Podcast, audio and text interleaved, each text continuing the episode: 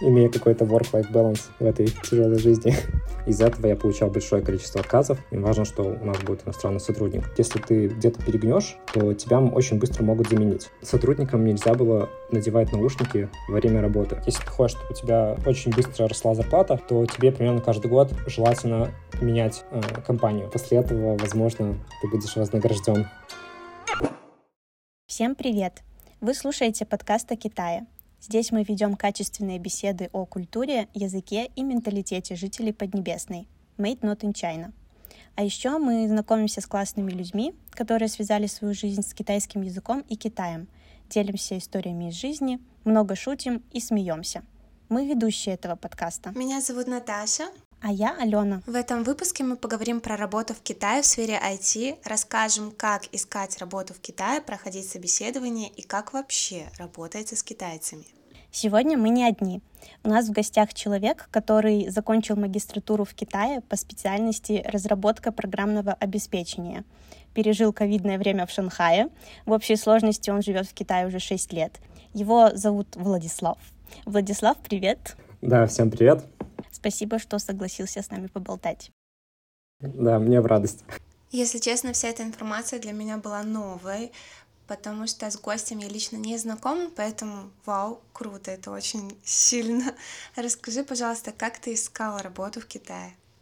Э, начну с того, что я уже работаю старшим фронтенд разработчиком более четырех лет, и последние три года работаю в китайской фирме в Шанхае. На последнем курсе магистратуры я решил, что мне пора немножко сменить локацию и переехать в более интересное место и начать уже полноценно зарабатывать деньги. Я начал активно заниматься поиском работы. В общем, у меня ушло примерно два месяца на то, чтобы найти работу. Я пользовался различными социальными сетями, такие как Boss, LinkedIn. Работу в Китае я нашел самостоятельно. Это был очень долгий путь, потому что из-за того, что у меня было все еще студенческий вид на жительство, я не мог официально устроиться на работу. Из-за этого я получал большое количество отказов. По счастливой случайности я в итоге наткнулся на одну небольшую фирму, которая находится локально в Шанхае, но при этом ее начальство и руководство находится в Америке. Так я и устроился в эту фирму. Так, ну так ты устроился. Сначала было собеседование. Расскажи нам, как проходит собеседование. Вы собеседовались онлайн?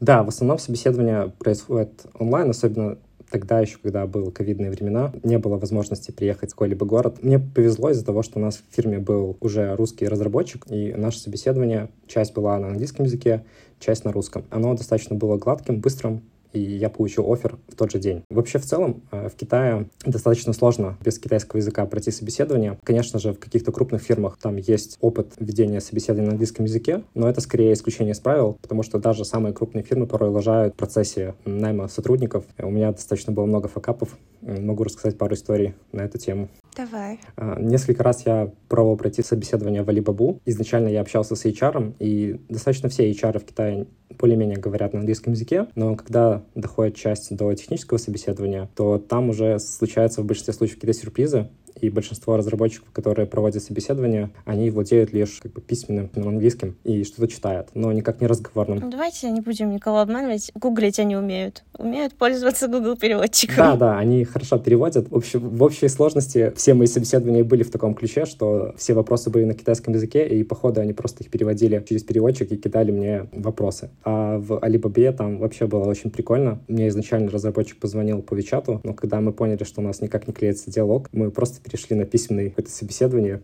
на письменный формат, которое вело примерно три часа. Это была жесть, и в итоге ничего хорошего там не получилось. А, вообще, обычно в китайских фирмах в первую очередь смотрят на твой опыт работы и в некоторых случаях на портфолио твоих проектов, и только потом уже обращают внимание на образование. Особенно если ты иностранец, то как бы образование не столь важно.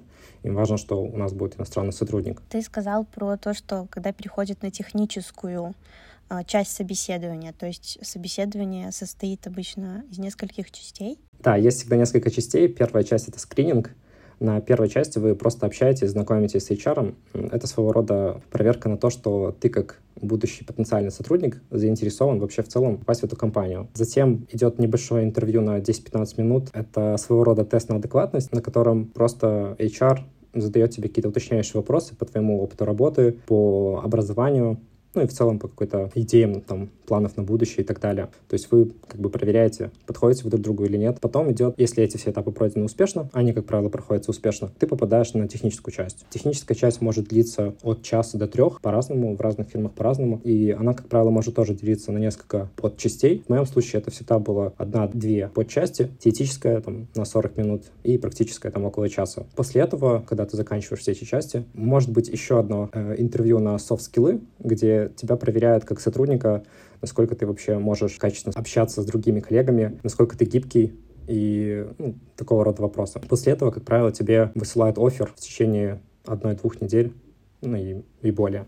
А ты до этого работал в какой-нибудь русской IT-компании? А, да, на четвертом курсе университета в Беларуси я устроился в одну нашу белорусскую компанию. Я там проработал около года. А в какую? Это была компания, это был небольшой стартап, назывался «За баранкой». Это была своего рода социальная сеть, точнее социальная сеть, стартап о автомобилях и все, что движется. Он, в общем, не очень долго проработал, около двух лет, может, чуть больше, но он мне дал достаточно интересные знания, опыт в моей сфере. Знаешь, я тоже какое-то время работала в белорусских IT-компаниях, в некоторых, но это было прям реально непродолжительное время. Для меня два года — это прям очень много. Но все же у меня были проектная работа в двух IT-компаниях, и в одной IT-компании работала как штатный сотрудник на протяжении где-то 7-8 месяцев, что-то такое. И знаешь, вот я тебя слушаю, мне кажется, что собеседование в нашей IT-компании Э, белорусские, буду говорить про Беларусь все-таки, они ничем не отличаются от того процесса, который ты только что описал. То есть тоже ты сразу встречаешься с HR, после чего ты обязательно выполняешь какое-то техническое задание, и уже по результатам вот этого вот э, всего, так скажем, пути тебе предлагают что-то, дают какой-то офер. Как ты думаешь, отличаются ли собеседования в российские, белорусские IT-компании от китайских? А, я бы сказал, что из своего опыта Здесь очень многое зависит конкретно от э, процессов, как они налажены в фирме. То есть, если это какая-то крупная либо средняя компания с э, хорошо налаженными процессами, там, где у них, допустим, внедрена методология agile и какие-то классные техники, то в такой компании плюс-минус будет примерно одинаковый подход к найму сотрудников. Но если это какой-то стартап, небольшая фирма, где нету людей, которые отвечают за вообще выставление всех этих процессов и всего остального, то там, как правило, все может быть либо максимально быстро и просто, либо максимально странно и как-то непонятно. В моем случае я сталкивался с разными процессами, и конкретно в китайской фирме, в которой я работал, последние несколько лет все было немножко странно. То есть процессы не совсем налажены, я бы даже сказал, они совсем не налажены. Все люди как-то действуют по наитию, по ощущениям. Поэтому, наверное, в моем случае максимально все просто прошло, без какой-то лишней боли, которую я испытывал в другие большие при собеседовании в крупные компании, а, такие как Alibaba, ByteDance, Baidu и так далее. Есть там было гораздо сложнее. А по каким критериям ты вообще выбирал себе работу? Потому что ты говоришь, что ты искал работу на сайтах, Э, там же много разных вакансий, ты ведь тоже не на все подряд откликался. На самом деле, на, в тот именно конкретный период, когда я еще был на последнем курсе университета, мне было не принципиально, куда попасть. Э, мне главное было просто куда-то попасть. Потому что когда ты студент, ты официально не можешь туда устроиться, и я искал просто фирму, которая сможет как бы закрыть на это глаза. В конечном итоге я нашел такую фирму, им как раз нужен был новый разработчик. Я думаю, еще сыграл роль то, что у них уже был парень из России, и мы как бы вдвоем усилили просто команду, нам было очень просто работать э, над проектами. А вообще в целом по критериям, если вот сейчас я выбираю фирму, то, конечно же, я в первую очередь смотрю на размер команды. Мне уже не интересны стартапы, потому что в стартапах тебе приходится играть слишком много ролей. То есть у тебя нет конкретной позиции, то есть ты будешь где-то там работать, где-то тут. Тебе придется брать на себя намного больше ответственности. И в целом в стартапах, как я уже говорил ранее, не очень хорошо налажены процессы, и из-за этого возникают порой проблемы, какое-то недопонимание. Так работать гораздо сложнее. Примеру, в нашей китайской фирме все как-то не совсем прозрачно. Порой китайцы решают проблемы не на основе каких-то классных техник, которые ну, уже рекомендованы и вообще являются best practice, они просто пытаются как-то по-своему все это сделать. Например, у нас в Китае, э, в фирме, в офисе выставляли всякие различные камеры, чтобы следить за сотрудниками, что они там делают. Э, всячески пытались вмешиваться в задачи, там, микроменеджмент и так далее. В общем, это все, конечно, демотивирует сотрудников хорошо работать. Я теперь стараюсь выбирать только средние либо крупные фирмы, в которых таких проблем не будет. Сейчас мы покрысим еще дальше, но не могу не задать такой животрепещущий вопрос, который, думаю, интересует многих. По твоему опыту, возможно ли работать в IT с китайскими компаниями или в Китае без знания китайского языка? Работать, войти в Китай без знания китайского языка возможно, особенно в международных компаниях, где английский может быть даже основным рабочим языком. Рабочие вопросы часто решаются в переписке, всегда можно пользоваться переводчиком, и никаких проблем не возникает. В обычной же жизни, на мой взгляд, китайский язык будет просто хорошим бонусом в завязывании дружеских отношений с коллективом. У меня достаточно неплохой разговор на английский, ой, китайский, и английский, в принципе, тоже. Но конкретно технический китайский я не сильно развивал, и от этого каким-то особо не страдаю. Ну, раз мы заговорили уже про работку, пообсуждаем китайчиков, какие они в работе. Хочу с вами поделиться своим опытом что я замечала за организацией работы в китайском офисе.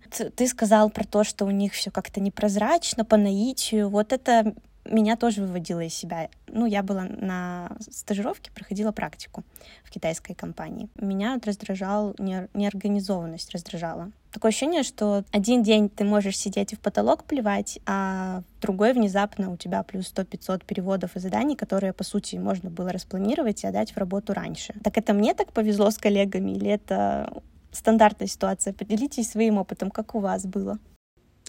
А, да, хорошо. Я немножко отойду назад и расскажу вообще в целом про коллектив. Я бы сказал, что э, работа в китайском коллективе, она, на мой взгляд, не сильно отличается от работы в любом другом коллективе. И по моему опыту очень много зависит именно от рабочих процессов компании и руководства. То есть как они вообще подходят к планированию задач, как вообще происходит коммуникация между командами, выставление каких-то estimate ов, то есть времени на определенные задачи, и вообще как э, команда приходит к какому-то успешному завершению задачи. Порой эти все процессы выстроены максимально тупо, и это, конечно, вызывает много неудобства. В нашем коллективе все сотрудники были максимально дружелюбные и готовые помочь всегда. Однако китайцы, они не прямолинейные люди. И обычно тебе прямо не выскажут свое мнение, свою позицию по какому-то вопросу, что порой весьма неудобно. Им проще промолчать и копить в себе. Порой они нерешительны в каких-то моментах, и им нужно показывать, как можно делать, и тогда они начинают повторять за тобой. В моей фирме, как только я пришел, была такая проблема, что сотрудникам нельзя было надевать наушники во время работы. То есть почему-то у начальства был какой-то бзик, пункт по этому поводу, и тебе приходилось ну, как-то доказывать свою точку зрения. И у меня это был один из первых конфликтов, в которых я просто сказал, что я не, не могу работать э, в такой обстановке, когда вокруг шумно и мне некомфортно. Я никому не мешаю, и как бы сижу и слушаю на музыку. В итоге руководство меня как-то услышало. В конечном итоге, через там, условно, неделю все начали уже сидеть в наушниках, и как-то качество жизни в офисе намного улучшилось. Таких примеров на самом деле было много, и китайцы, они почему-то боятся порой сделать первый шаг. Это, наверное, связано с какими-то культурными особенностями. Они не особо умеют uh-huh. перечить руководству. То есть, как начальник сказал, ты так и будешь делать. И даже если ты считаешь, что ты можешь сделать как-то лучше, на мой взгляд, большинство китайцев промолчит, чтобы как-то не дать на часть упасть лицом или что-то типа того. Ну, у вас вообще какая-то тюряга вырисовывается. Камеры, наушники нельзя надевать. Я вчера буквально разговаривала с китайскими друзьями, с девчонкой Цзэвэй. Она работает э, тут в Чунцине. Они там, короче, спорили вчера с боссом. Вот они спорили. То есть, ну как, мягко, задавая вопросы наводящие. Босс там решил расформировать группу, отправить одного участника команды на работу, которую реально нужно выполнять, а другого, потому что его просто некуда уже засунуть, ему нет работы. Ну, как бы не понизить, но делать э, работу, которая, по сути, никакой ценности не несет. Из посыла этого начальника было понятно, что ей предстоит делать вот эту незначительную работу. Ну и она задавала вопросы наводящие а начальник не мог ей на них ответить. Цзвей, ты слишком много думаешь. Ну так надо думать, наверное, перед тем, как принимать какие-то решения. Есть такой пунктик, что от человека еще зависит, и насколько мягко ты сможешь донести свою мыслю, потому что я в какой-то степени тоже, наверное, из тех людей, которые промолчат, и начальнику виднее. Ну, вот Звей, она смогла найти подход как-то вопросами, и вот этот вопрос о расформировании их группы пока отложен, пока они не найдут ответы на эти вопросы. Я могу сказать, что в своей фирме я достаточно прямолинейный человек, и, наверное, какой-то момент времени это кому-то, возможно, приносило некое неудобство, а, но в конечном итоге, насколько я знаю, меня как бы и ценят за то, что я не молчу и высказываю прямо в лицо нашим, так сказать, нашему руководству, что мне не нравится и как бы лучше это все оптимизировать. То есть я всегда стараюсь идти на какие-то компромиссы. Вот. Я думаю, что это как бы в принципе ключ в переговорах с начальством, чтобы порой попро- попробовать найти какой-то компромисс, оптимальное решение, которое как бы покроет нужды обеих сторон. Просто порой китайское начальство э, решает вопросы не с точки зрения компания и сотрудник, а с точки зрения начальства человек и сотрудник. То есть какие-то личные свои загоны они ставят на первое место. И порой, если ты как-то заденешь их личные чувства, то тебе будет максимально сложно договориться. Но нужно, конечно, стараться избегать таких ситуаций. Очень хорошая позиция, мне нравится. Надо с самого начала, наверное, себя поставить, что я вот такой, не такой, как вы. Вы молчите в тряпочку, а я молчать не буду, потому что что? Я иностранец, у меня алиби. Да, примерно так. Знаете, ребят, я вот вас слушаю, и мне захотелось поделиться своим experience ом и своими мыслями на этот счет. А, я сейчас работаю в белорусской компании, которая очень тесно связана с китайской компанией. То есть э, наша компания, в нашей компании работают одни белорусы, но мы практически каждый день общаемся именно с китайскими коллегами. И вот я когда только устроилась, пришла на работу, мои новые коллеги стали задавать мне такие вопросы, типа, а если мы вот китайцу такое сообщение отправим, он не обидится?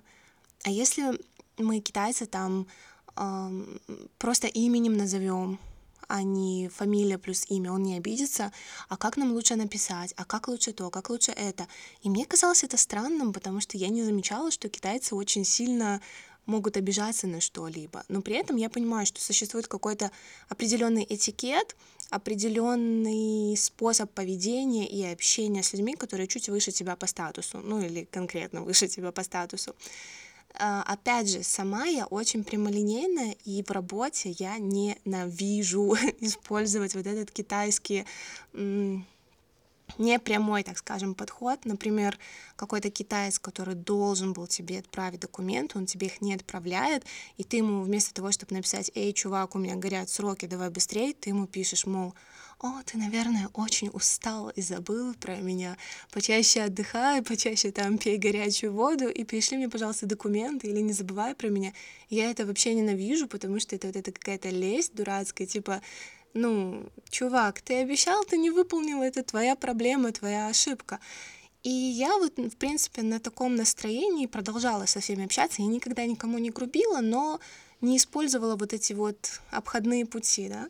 И вот один из китайцев, из наших поставщиков, он стал вот эти все фразы, которые я ему отправляла, кидать в общий чат э, моему начальнику, мол, вы вообще не можете обучить своих э, сотрудников э, с нами общаться, мне неприятно, и вплоть до того, что несмотря на то, что в этих сообщениях не было ничего такого сверх, да даже вообще ничего такого, начальник сделал мне выговор, мол, я не должна так общаться с поставщиком, и я с этим китайцем до сих пор не могу пообщаться, потому что я не знаю, как я должна с ним разговаривать. А прыгать на, перед ним, знаете, на задних лапках и с высунутым языком я тоже не хочу, потому что, ну, я не вижу смысла и своего какого-то э, плюсика в этом. Но неважно, я вот послушала тебя, Влад, и мне кажется, что китайцам не нравится, когда ты им напрямую что-то говоришь. Просто они видят в тебе опыт, они видят то, что китайские коллеги сделать не могут, поэтому они тебя ценят, поэтому они тебя слушают, они боятся тебя потерять. Вот, мне кажется, дело в этом. Да, я с тобой согласен. Э, я думаю, что это весьма важно, потому что э, вообще они ценят, именно вот обращают очень сильное внимание на то, насколько ты важный сотрудник в компании. Я в этой компании работаю, можно сказать, с самого основания и являюсь как бы ключевым сотрудником. И в целом на мне висит как бы вся вообще разработка всего вообще фронта, всех там веб-сайтов и так далее. Поэтому, конечно же, это стоит учитывать, э, прежде чем пытаться как-то ставить себя ну, то есть вообще показывать свою какую-то жесткую позицию порой, э, нужно учитывать то, что если ты где-то перегнешь, то тебя очень быстро могут заменить. То есть э, нужно это тоже понимать. Э, но в целом здесь как бы речь идет не о том, чтобы именно спорить и как-то ругаться с начальством, потому что вообще как бы любой IT-специалист, у него должно быть, должны быть достаточно хорошие софт-скиллы, чтобы ты мог решать проблемы без каких-то конфликтных ситуаций. Вообще, чтобы, в принципе, конфликтные ситуации даже не возникали. Э, на моем как бы, опыте конкретно каких-то конфликтных ситуаций у меня за все время и не возникало с китайцами. Были лишь какие-то менеджерские вопросы, когда руководство там что-то как-то хотело во мне изменить, в моем поведении. И, как правило, я все эти споры ну, выигрывал то есть прогибал именно как мне комфортно. Так, Влад, я знаю, что у тебя есть очень много историй интересных про крысячество в китайских офисах. Да, есть. Вообще китайцы, они, как я говорил, не часто что-то тебе выскажут в лицо, но при этом они могут за спиной у тебя много чего рассказать, нажаловаться, если им что-то не понравится. Конкретно я чаще всего не сталкивался с таким, чтобы на меня кто-то прям жаловался. Но я знаю, что, допустим, мои коллеги, которые сидели со мной рядом, на них часто прилетали жалобы от нашего руководства. То есть у нас э, в шанхайском офисе есть, э, условно говоря, директор. Это сестра босса. Сам по себе босс, он находится в Штатах. И вот сестра босса, она не особо разбирается в IT вообще индустрии в целом. То есть она заведует какими-то там, ну, занимается как бы подбором кадров, какими-то еще другими задачами но что касается именно управления проектами, какими-то командами, она в этом ничего не понимает. Но при этом она пытается влазить во все сферы деятельности сотрудников, и таким образом она приносит максимально много дискомфорта. И вот один из таких пунктов это было, когда нам поставили в один день камеры за спинами. Это было максимально странно, и я пару раз даже видел, когда возвращался, допустим, с туалета, я проходил мимо ее кресла, и она в это время сидела с телефона, просматривала у кого там что на мониторах.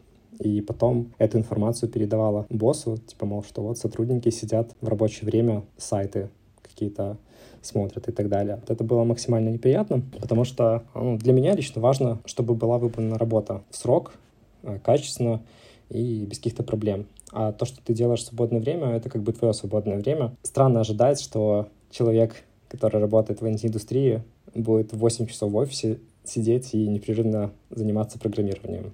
Нет, конечно, так не работает. У тебя несколько часов уходит на какие-то там ресерчи, беседы с кем-то, обсуждение каких-то вопросов и так далее. Порой тебе приходится работать с такими людьми, которые ну, не совсем понимают эти процессы. И да, возникают какие-то такие недопонимание. Ну, ты просто сказал, что невозможно в IT-сфере сидеть и 8 часов в день работать. Так так вообще ни в какой сфере невозможно. Я не помню название книги, которую я это прочитала, но там были исследования. Ну, как бы человек, он не робот, он не может 8 часов там без подзарядки сидеть и что-то выполнять, какую-то работу, особенно если это в офисе какая-то монотонная работа. Поэтому меня вообще на самом деле удивляет, что, ну, у нас же так распространено мнение, что айтишники — это люди, которые могут работать из любой точки мира, на любую компанию, на любого там нанимателя. Почему вас заставляют сидеть в офисе? На мой взгляд, это очень сильно связано с тем, что ну, какой вообще бэкграунд у твоего руководства. Допустим, в нашем случае наша начальница, она уже достаточно в возрасте, ей лет, наверное, 50-60. Она раньше работала на фабрике, насколько я слышал. В Китае вообще есть такая вот практика, типа дака. То есть ты пришел, отметился, потом закончил работу, снова карточкой отметился ушел. И она привержена именно такой стратегии. То есть, в принципе, когда ты работаешь на фабрике, ты находишься там 8 часов. У нее вот осталось такое мышление, и поэтому она не понимает, как вообще IT-индустрия работает, почему программист может сделать свою задачу и сидеть спокойно, заниматься какими-то своими делами. В ее представлении человек обязан э, работать непрерывно э, 8 часов, и это вот есть хорошо. Вообще в Китае как-то не особо принято заканчивать работу ровно в 6 часов. По крайней мере, в нашей фирме так было, что те, кто уходили ровно в 6 часов, им потом тоже прилетали претензии по этому вопросу, что вы как-то слишком быстро заканчиваете. Почему вы не посидите еще чуть не переработаете? Вот что, конечно же, очень э, выглядит странно со стороны. Мне кажется, это в абсолютном большинстве китайских компаний так. Э, я не делала дака, потому что я была на стажировке как бы у меня я не могла, не имела права сидеть 8 часов в офисе, но я все равно их сидела, при этом э, не отмечаясь. А расскажу еще, как интересно на работе у мужа это проработана схема. Они приходят э, ДК и уходят тоже. И если ты пришел с опозданием в пределах 30 минут и сделал ДК, то минус 50 юаней. тебя снимаются деньги. Если больше 30 минут, то это уже минус 100 юаней. Вообще, я посмотрела их договор, и там написано, что ты можешь оформить два раза в месяц, что ты забыл отметиться в приложении. То есть выгоднее иногда вообще, если ты опоздал, не отмечаться, чем отмечаться позже, иначе будет минус. У вас какие-то такие правила есть? У нас таких правил не было. Я всегда приходил вовремя, даже бы сказал заранее. Я где-то на минут 15-20 всегда был раньше в офисе. Но и уходил я, соответственно, как правило, в 6, там, в 6-10, старался не позже. В то время как мы большинство моих сотрудников сидели до полседьмого примерно. В какой-то момент, конечно же, я начал подбивать своих некоторых коллег, мол, хватит, давай ломать эту систему. И некоторые уходили со мной сразу же вместе, некоторые оставались сидеть. Такое тоже было. Вообще, я вот только вчера общался со своим бывшим коллегой. Он сейчас э, работает главой разработки в одной крупной компании, у, него, у них получаются совсем другие процессы. Они максимально похожи на те процессы, которые у нас в российской фирме. У них каждый день есть дейли э, созвоны, они тоже работают по методологии Agile, у них все максимально прозрачно. И на удивление я узнал, что они работают тоже удаленно в Китае. И у них есть только один день, когда им нужно всем прийти в офис, а четыре дня они могут работать из дома. Это радует. Да, и то есть это я прям удивился спросил, может, вам нужны еще фронтенд-разработчики, так что, если что, я бы туда с удовольствием перешел. Потому что, конечно, найти такую фирму, которая такая прогрессивная в этом плане, на мой взгляд, в Китае очень сложно. Я прям удивился, действительно, что такое существует не за пределами Китая. У меня одна знакомая тоже работала в российской IT-компании. Она просматривала скрины с экранов сотрудников а, то есть, получается, на персональные компьютеры сотрудников этой компании были установлены какие-то программы, которые в течение какого-то времени, то есть там скрин в 5 минут или в 10 минут, я не знаю, как это было устроено, делал скрин экрана, и она осматривала эти скрины и писала отчет руководству о том, что чем занимается каждый из сотрудников, то есть этот сидит на порно-сайте, этот на Вайлбере что-то заказывает, а вот это, да, в течение дня работал. Не знаю я а, насчет того, были ли уведомлены сотрудники о том, что на их компьютерах установлена какая-то такая программа? Насколько я знаю, это, в принципе, если ты не сообщаешь об этом сотрудникам, то это даже ну, незаконно. Вот, но да, вот даже в российской компании, в принципе, были вот такие методы. Мне это, честно говоря, казалось дикостью, когда она мне рассказывала, но практикуется такое везде, по всему миру взбудоражило некоторые воспоминания у меня. У нас тоже в свое время были такие проблемы. Изначально, когда я только пришел в компанию, у нас у всех был общий VPN, то есть аккаунт. Э, это был какой-то китайский провайдер, который наша фирма покупала услуги. Где-то, наверное, через пару месяцев наша начальница начала в общий чат жаловаться, что некоторые сотрудники пользуются VPN э, вне дома, точнее, вне работы, э, то есть дома. И очень быстро уходит трафик который у нас там доступен. И она уделила конкретное внимание, что многие сотрудники сидят на порно-сайтах, что вообще никак нельзя допускать. Это было очень смешно, когда в общий чат начальница пишет, хватит сидеть на порно-сайтах, используя наш VPN. Ну, то есть ей, ей нечего было настолько делать, что она сидела и просматривала логи, типа, где, ну, какой трафик, куда уходит. И она, наверное, следила, что...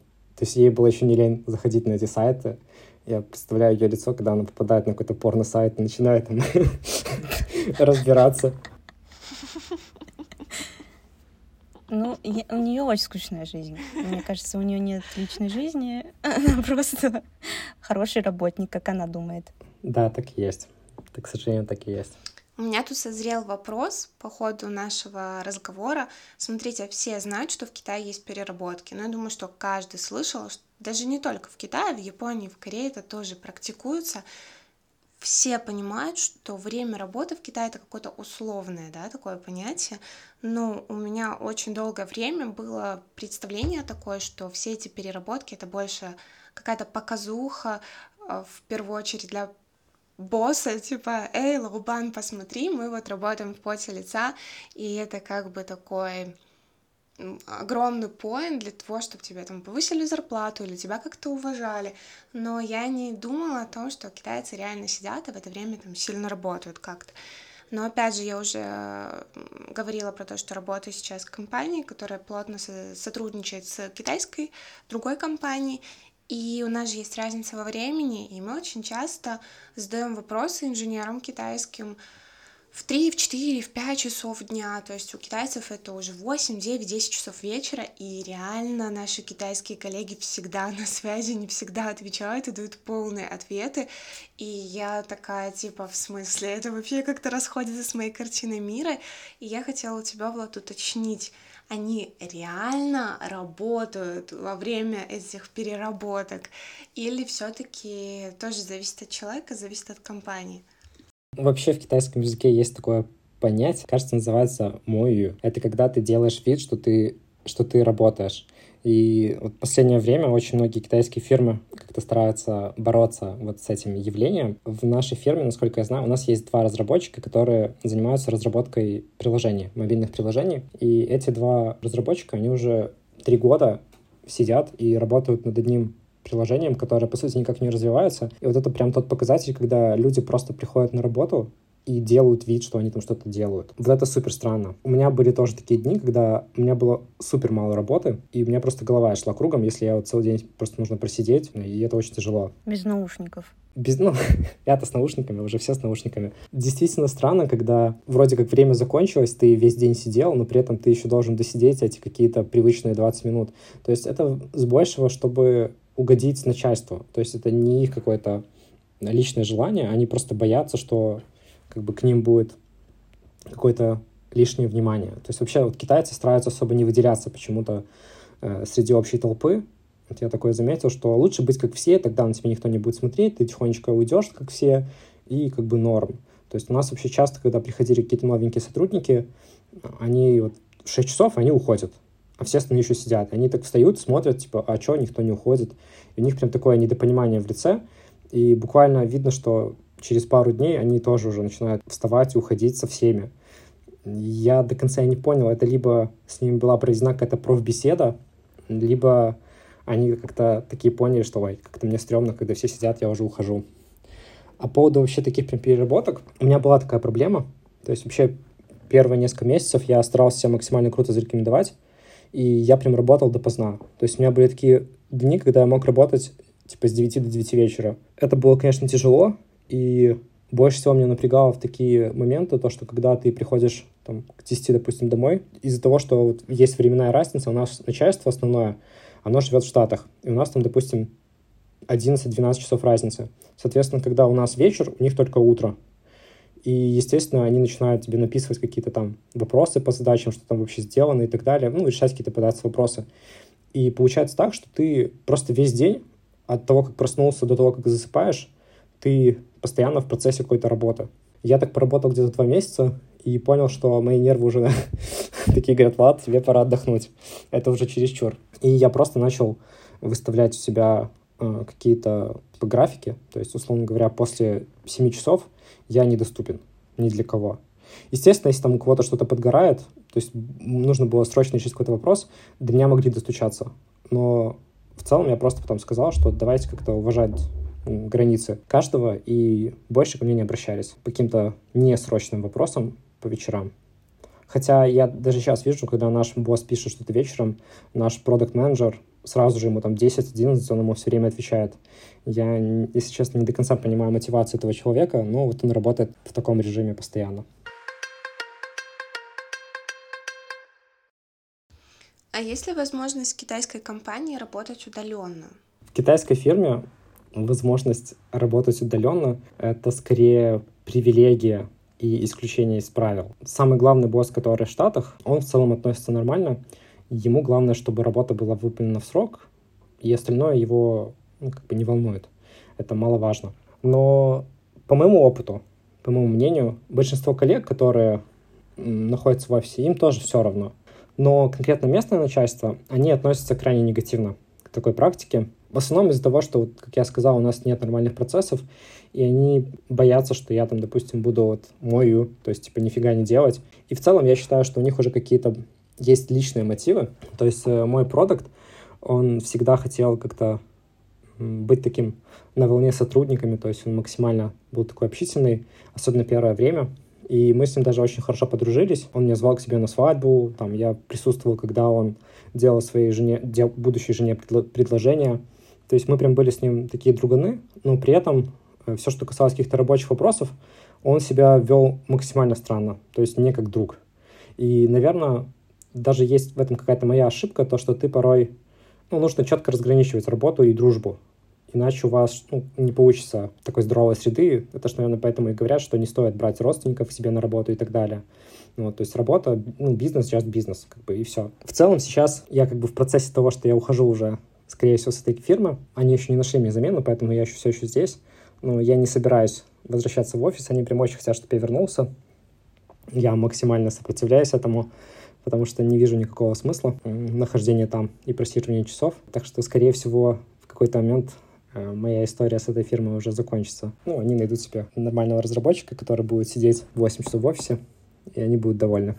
А у тебя самого какие планы? А, я сейчас работаю в прекрасной российской компании. У них есть представительство в России, представительство в Сингапуре, и меня эта компания устраивает вообще на 120%. Там супер классные процессы, супер классный коллектив, очень классное начальство. И меня в целом все устраивает. Я думаю, что я там буду работать, наверное, еще какое-то время, может, год. Вообще, в целом, в IT-индустрии, если ты хочешь, чтобы у тебя очень быстро росла зарплата, то тебе примерно каждый год желательно менять компанию так твоя зарплата вырастет гораздо быстрее, нежели каждый год будут пересмотры. Поэтому у меня нет каких-то таких прям долгосрочных планов на мою текущую фирму российскую, но я там думаю, что поработаю еще долгое время, потому что она действительно в сравнении намного перспективнее, чем китайская. В целом я в будущем планирую либо остаться в Китае каким-то способом, либо переехать в какую-то другую страну, там, возможно, в Канаду. Я рассматриваю там достаточно интересные есть иммиграционные программы. У меня уже достаточно много опыта работы, чтобы найти там какую-то интересную работу. Но это пока такие долгосрочные планы. Я еще пока... Сейчас сложно что-то планировать в, текущих реалиях, прям на очень долгий срок. Просто живу на полгода вперед и хорошо. Надеемся, у тебя все получится воплотить в жизнь все, как ты это представляешь и этого хочешь. Да, было бы здорово. Было бы здорово. Надеюсь, я продолжу работать тихонечко в своем спокойном темпе, имея какой-то work-life balance в этой тяжелой жизни. Кстати, такой вопрос э, интересный. Вы компанией, коллективом, своим отделом когда-нибудь собирались за столом, там, что-то отмечали, или просто как э, в Китае практика такая есть. Я не знаю, как по поводу Беларуси, России, а, ну вот в Китае есть такое, как... Чембилдинг. Да, вот слово.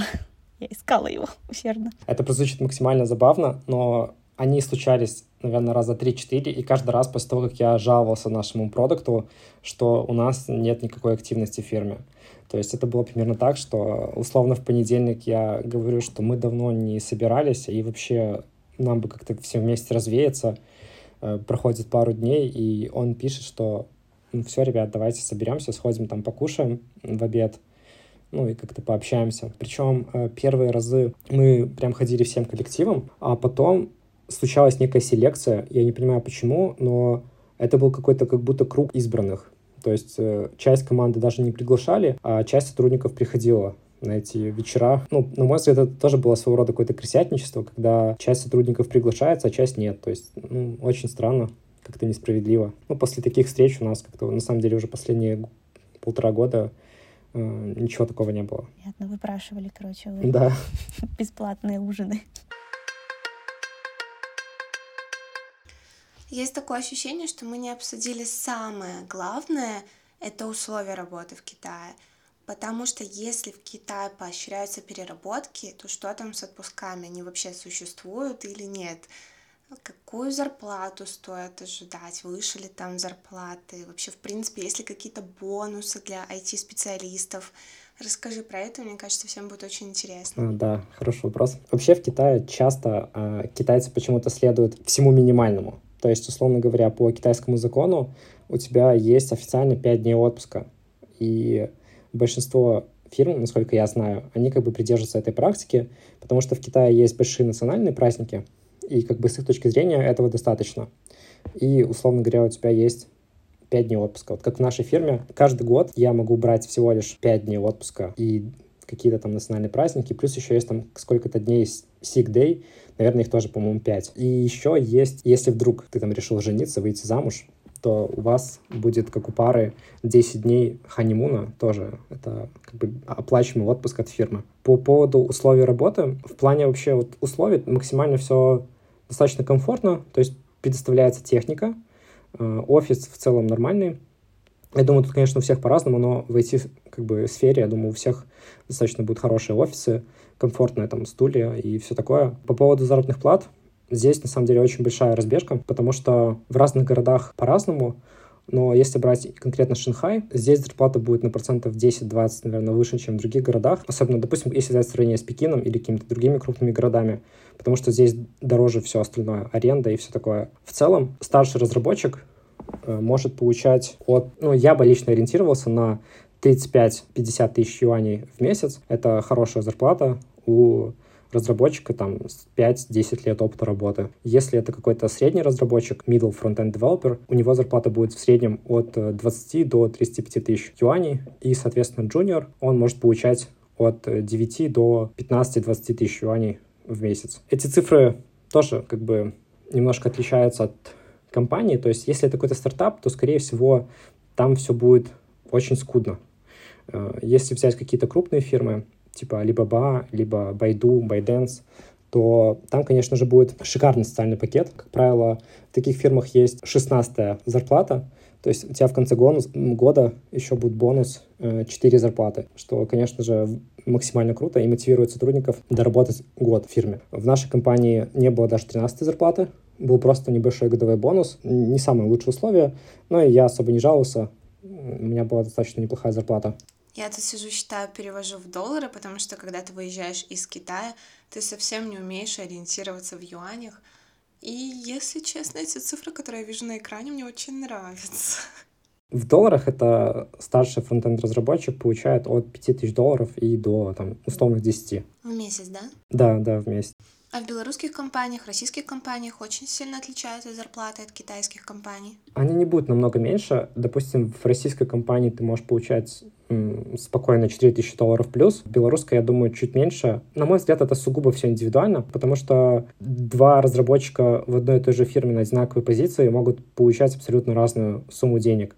Просто один разработчик уже пять лет работает в этой фирме, а другой только пришел. И тот, кто только пришел, у него, скорее всего, зарплата может быть выше. Поэтому как бы и ключ того, чтобы у тебя была большая зарплата, и она быстро росла, это то, что тебе желательно каждый год-два менять фирму и как бы делать условно x1,5, бывает даже x2 от твоей предыдущей зарплаты. Вообще в Китае, чтобы как бы официально работать, ты же получаешь work permit, и потом получаешь разрешение на проживание, получается, ну, в ВНЖ. Есть люди, которые, наверное, мечтают получить постоянный вид на жительство, и чтобы его получить, нужно выполнить определенные требования. С недавних пор в Китае обновилась немножко политика по подаче на ПМЖ, Сейчас, э, если у тебя есть докторская степень, то есть у тебя есть PhD-дегри, и у тебя есть 4 года работы, опыта работы в Китае, то ты можешь подаваться на грин-карту, на зеленую эту карту. И это, конечно, очень круто. Сейчас, наверное, многие ребята, у которых есть PhD и несколько лет опыта работы, с удовольствием получат свои карты и будут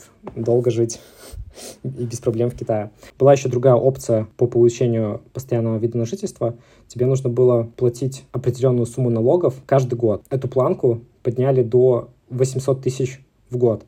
То есть, если у тебя зарплата в сумме в год получается 800 тысяч, и с этой суммы ты заплатишь налоги, то после четырех лет оплаты налогов по этой сумме ты сможешь получить тоже э, постоянный вид на жительство. Это, конечно, огромная сумма. Раньше она была ниже, сейчас она еще стала выше.